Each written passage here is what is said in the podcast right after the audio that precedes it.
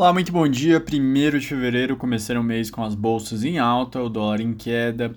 Saíram alguns indicadores relevantes, mas de qualquer forma, o tom ele virou ontem e continua após o mercado parar de ficar tão focado em juros dos Estados Unidos como estava na semana passada. Como essa semana também é uma semana de liquidez bem menor, volume de negócio bem menor, com feriados na China, hoje feriado China, Hong Kong, Taiwan, Coreia do Sul.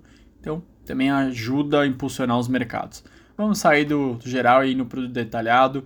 Os vendas varejo caíram na Alemanha 5,5% em dezembro contra novembro, segundo a Destats.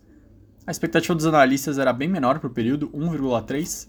Na relação ao ano, o ano anterior tá, ficou estável e no ano de 2021 como um todo, o varejo cresceu 0,7 contra 2020.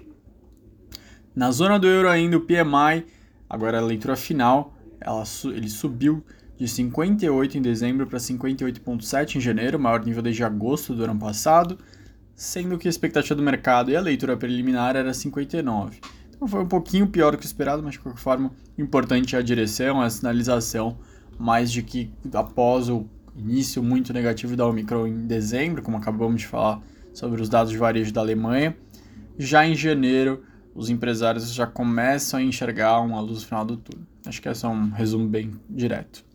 Aqui no Brasil, ontem foram divulgados dois dados muito importantes. Primeiro, o CAGED criou, mostrou que a economia brasileira criou 2, 2 milhões e 700 mil vagas formais com carteira assinada em 2021.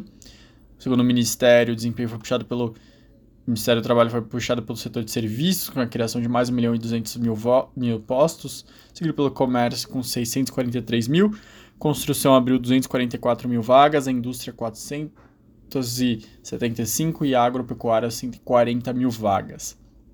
O problema maior do, da divulgação de ontem foi na parte de salários. O salário médio de admissão ficou em 1.793 em dezembro do ano passado, que dá uma queda real em relação a dezembro de 2020, quando estava 1.909, então uma queda de 115 aproximadamente.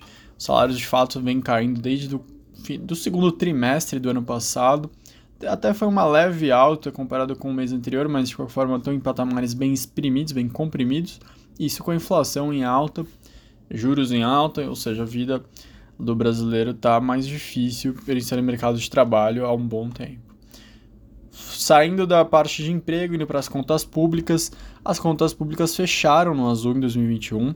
É a primeira vez em sete anos. Foi impulsionado bastante pela inflação, pela recuperação econômica pelo consumo de maior de bens e serviços, e o setor público, então consolidado, registrou um superávit. Lembrando que esses são os dados somando eh, nível federal, estados, municípios, estatais, seção da Petrobras e Eletrobras. O resultado foi de 64 bilhões 700 milhões.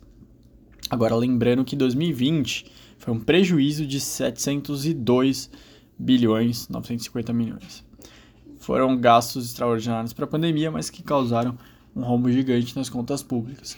O dado de 2021 é o melhor resultado anual desde 2013, quando foram 91 bilhões. O resultado primário, para quem nunca acompanhou, ele é a diferença entre a receita e a despesa do setor público antes de pagar os juros da dívida, então não está considerando esse ponto. O resultado ele foi composto por um déficit de 35 bilhões no governo central, então Tesouro Nacional, Banco Central e INSS, o que puxou para cima também bastante foram os governos regionais, estados e municípios, que tiveram um impacto de 97 bilhões para cima, o maior saldo da série histórica.